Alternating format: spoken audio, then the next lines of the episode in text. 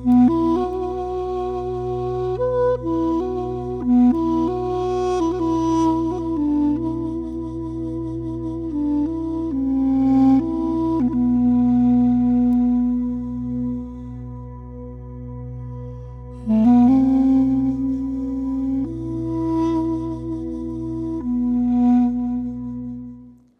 back to another uh, episode of City of Desert. I'm Father David.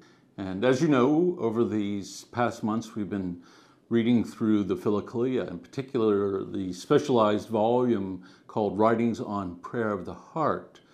And we've been considering in particular the text of St. Hesychius of Jerusalem on sobriety and prayer.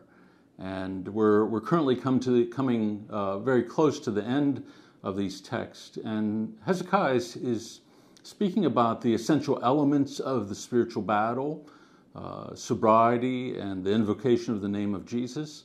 And today, in this episode, we'll continue to speak of some of these elements, but he also uh, paints again for us uh, the portrait of a ruined or wrecked soul, uh, one who does not embrace this kind of sobriety and what takes place within their life uh, but also the experience of one who has really engaged in the battle, who has learned and has been taught through ex- experience, uh, and the great light that they begin to experience through their union and communion with God. And so it should be a very interesting episode for us. We're picking up today with paragraph 160 on page 312 of the text if you're following along.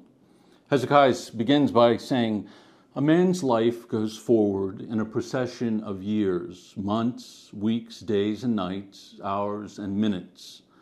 Along with them, we too should go forward towards perfection to our very end with our virtuous deeds. I mean, sobriety, prayer, sweetness of heart, and a never abating silence.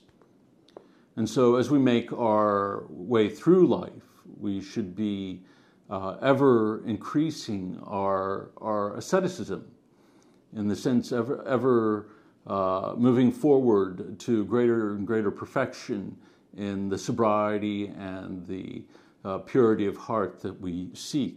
That our life is not to be uh, sedentary. There is no moment in the spiritual life when we stop striving to, as it were, enter by the, the narrow way or through the narrow door. In paragraph 161, he begins to discuss the, the, the, nature of ruined souls, those perhaps who have not practiced this. One day the hour of death will come upon us. Come it will, for no one can avoid it. Oh, may the prince of the power of the air of this world come then, and find our trespasses small and insignificant, and may he be unable to accuse us with justice. Or else our tears will come, but then be of no avail. For the Lord says, At that servant which he knew his Lord's will, and prepared not himself, neither did according to his will, shall be beaten with many stripes. And so in 162, he says, Woe to those who have ruined their hearts. What shall they do when the Lord shall visit them? Let us strive harder, brethren, in the work of the heart. And so when this life ends, the cleansing of tears, that is, uh, of repentance, uh, is no longer uh, of avail uh, to us, that uh, we have lived our lives. We, we know we head towards that particular end, which is our God. And once we pass through the, this life, there's no longer the possibility for repentance. And this adds a kind of weight uh, and importance to our earthly life that uh, we can never waste, as it were, one moment uh, of our lives without being attentive to God and our salvation. He continues to, to tell us in paragraph 163 about the importance of experience in this battle, that ever striving for perfection uh, also teaches us. And it teaches us through our experience of the struggle. He says, simple and passionless thoughts are followed by passionate ones. And we have ascertained by long experience and observation.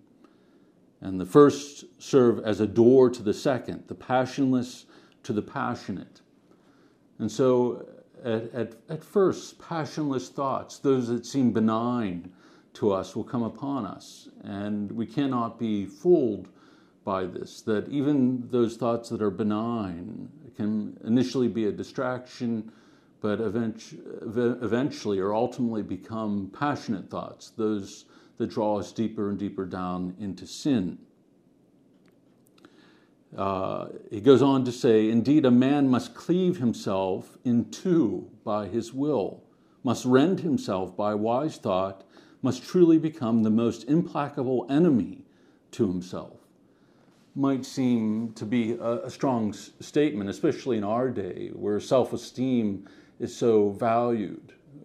We are to have uh, an honest and one might say severe uh, image of ourselves according to the fathers, not a self hatred uh, that would be arise out of uh, a kind of psychological neuroses, but uh, rather a, an honest and realistic view of our circumstances, having been weakened by our sin and how easily we are seduced into sin. And so we must, as it were, he tells us, uh, rend ourselves in two and become uh, the, an, almost an enemy to ourselves. We know that the battle uh, rages within our own hearts and our mind.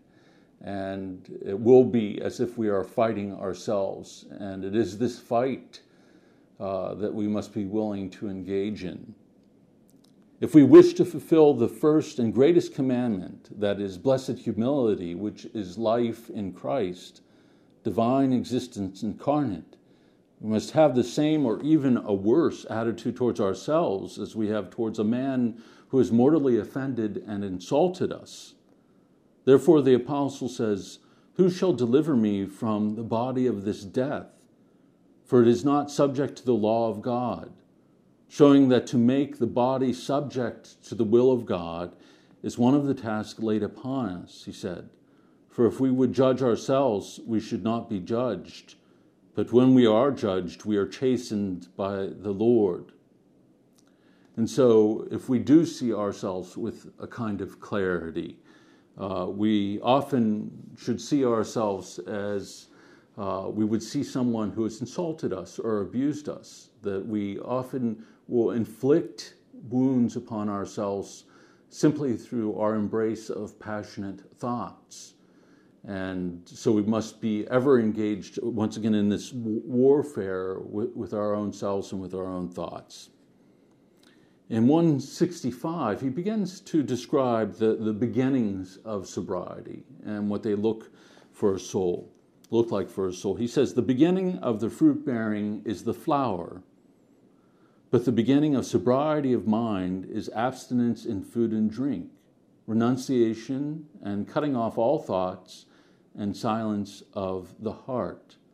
So, restraining our appetites through fasting, beginning to control our bodily desires, then a willingness to cut off the thoughts, to be mindful, sober, and then finally uh, establishing a kind of silence of heart, choosing silence, uh, fostering silence and solitude in our lives so that we might be able to engage in this battle with a greater clarity of mind.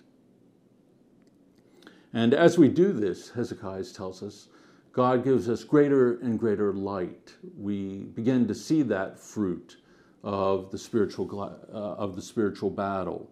He writes in paragraph 166 When empowered by Jesus Christ, we begin to press forward and firmly establish sobriety. Then first there appears in our mind a lamp, as it were, which the hand of our mind holds aloft to guide our mental steps. Thereafter comes a full moon circling in the sky of the heart. And at last, like the sun, comes Jesus, radiant with truth like the sun, that is, both revealing himself and illumining contemplation with his brilliant rays. So the, the more the heart is purified, the, the more Christ comes to dwell within us, and so the greater the light that we begin to experience within us as well, the more we begin to be able to contemplate the very mystery of God. I think you can understand then why the fathers uh, emphasize how vigilant we must be in this struggle to begin to experience the presence and the light of Christ within us is such an extraordinary gift. And in the paragraphs to come, Hesychius warns us that the, the demons will seek to bring it to ruin and will uh, seek to bring us to shipwreck if they can. And so in paragraph 167, he continues along the same line of thought we've been considering. He writes, these things he mysteriously reveals to a mind keeping with constant zeal his commandment, which says, Circumcise therefore the foreskin of your heart. Yea, marvelous are the truths which diligent sobriety teaches a man. God is no respecter of persons. Therefore the Lord says, For whosoever hath, to him shall be given, and he shall have more abundance. But whosoever hath not, from him shall be taken away even that he hath. And we know all, that all things work together for the good to them that love God. How much more do so these virtues, sobriety and prayer, work together in this? And so, the, the more we engage in this battle, the greater and greater the, the gifts God gives to us we are filled with abundance the more we give of ourselves uh, over to, to, this struggle. Uh, whereas if we don't engage in the struggle, we'll fall into greater and greater darkness. And of this, Hesychius leaves, leaves no doubt in the coming paragraphs. He writes in 168 A ship will not move forward without water. A man in no way will succeed in guarding his mind without sobriety humility and prayer to Jesus Christ.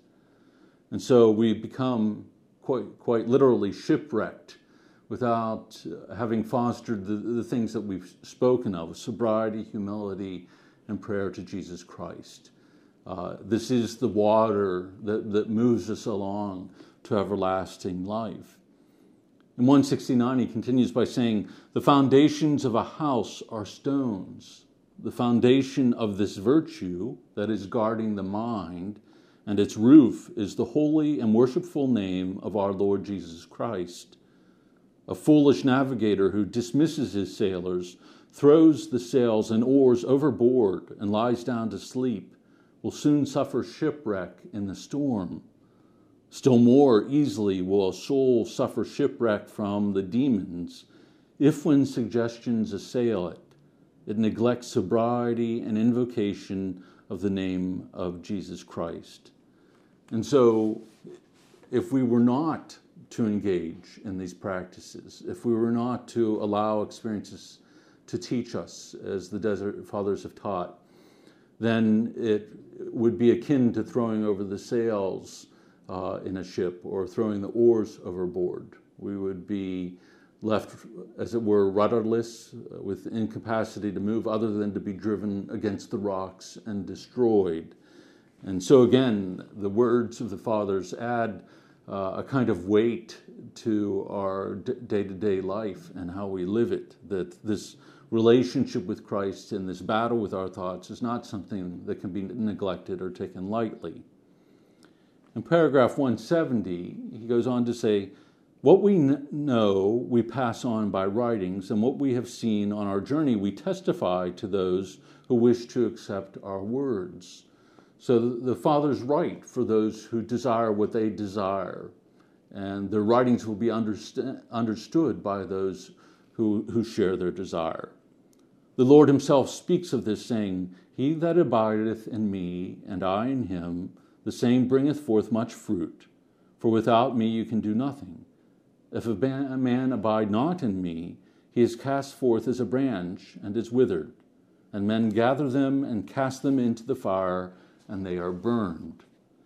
As it is impossible for the sun to shine without light, so it is impossible for the heart to be cleansed of the filth of wicked thoughts without prayer in the name of Jesus. If this is true, as I've seen by experience, let us utter this name as often as we breathe, for it is light, and those others, that is, wicked thoughts, are darkness. And He, the Jesus we invoke, is God and Almighty Lord, whereas the others are servants of the demons.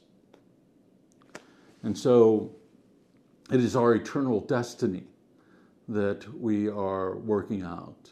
And God has given us the, the greatest gift. He's given us His Son, but He's also given us great power, even in the use of His name and its invocation. It must become our breathing. This must become the task with which we are consumed in our day to day life, for it is our salvation. That brings us to the end of this episode of City of Desert. Again, I thank you for joining us as always. And if you have any questions or any comments uh, about this episode or any of them, please feel free to email and we'll try to respond to you as soon as we can. Thank you, and I look forward to seeing you soon.